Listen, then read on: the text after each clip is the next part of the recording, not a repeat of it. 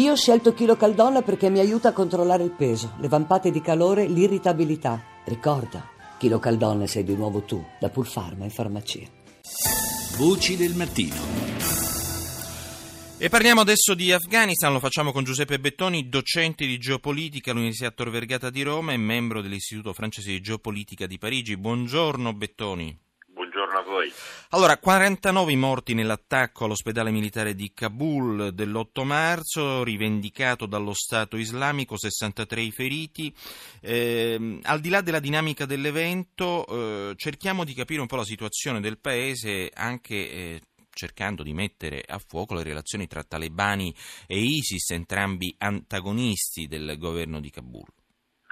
Sì, effettivamente sono entrambi antagonisti del governo di Kabul e sono entrambi antagonisti tra di loro perché ISIS ovunque vada al di fuori del proprio territorio è sempre antagonista anche delle forze più integraliste islamiche del territorio, nel caso della Libia per esempio, ma anche eh, in Afghanistan. ISIS è una forza isolata in Afghanistan rispetto invece ai talebani.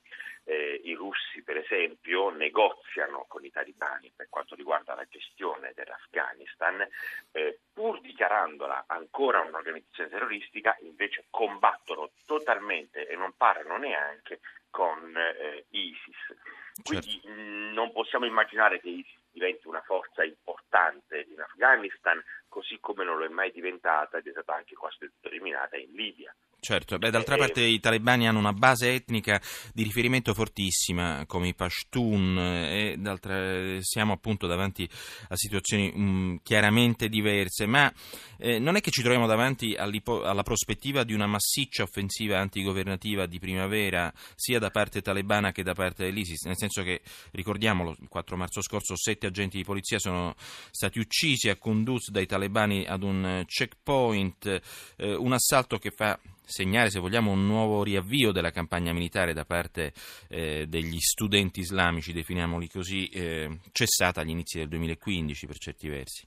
Questo è quello che temono tutti, temono i pakistani che hanno fatto una specie di scudo alla loro frontiera con l'Afghanistan, lo temono i russi che hanno lanciato un'iniziativa di meno di un mese fa di negoziazione con eh, Iran, India e Pakistan per negoziare appunto eh, l'avvenire dell'Afghanistan e senza includere gli americani. Lo temono anche gli americani mm-hmm. al punto che devono decidere eh, se eh, aumentare di quanto, eh, ricordiamolo che il capo delle forze americane in Afghanistan ha chiaramente chiesto a Donald Trump eh, almeno un migliaio di uomini in più oltre agli 8.400 che ha tra soldati e forze speciali. Questo vuol dire che tutti temono questa cosa nelle tre aree principali, eh, ricordiamolo, certo. una zona nel nord al confine col Tagikistan, l'altra al confine con il Pakistan e una zona Helmland, la parte sud, quella più estesa, certo. che è praticamente nelle mani dei talebani. Quindi questo pericolo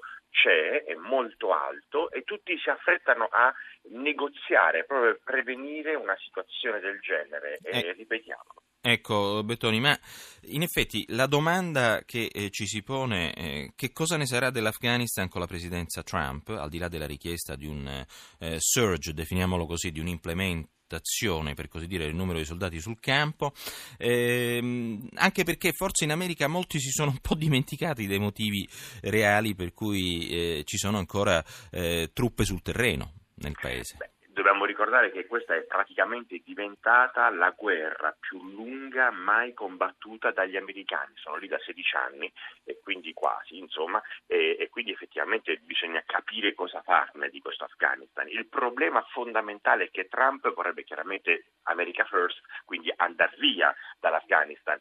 Se tu vai via adesso, in questo momento, due possibilità, o lasci il territorio nelle mani dei talebani o quantomeno l'Afghanistan diventa area di influenza della Russia. Ciò vuol dire che hai sprecato sprecato 16 anni della tua vita, miliardi di dollari e tanti uomini per arrivare quasi al punto di partenza iniziale, quindi sarebbe una follia. Ecco perché Trump ha rivisto la sua filosofia in quanto all'Afghanistan e bisogna dare per una volta ragione a Trump sul fatto che Obama non ha lasciato una situazione molto chiara rispetto all'Afghanistan. Quindi eh, probabilmente Trump non andrà via così eh, rapidamente dall'Afghanistan per perché rischierebbe veramente di inficiare un lavoro di più di un decennio. Certo, Fo- comunque impressiona questo ritorno della Russia anche su questo scenario.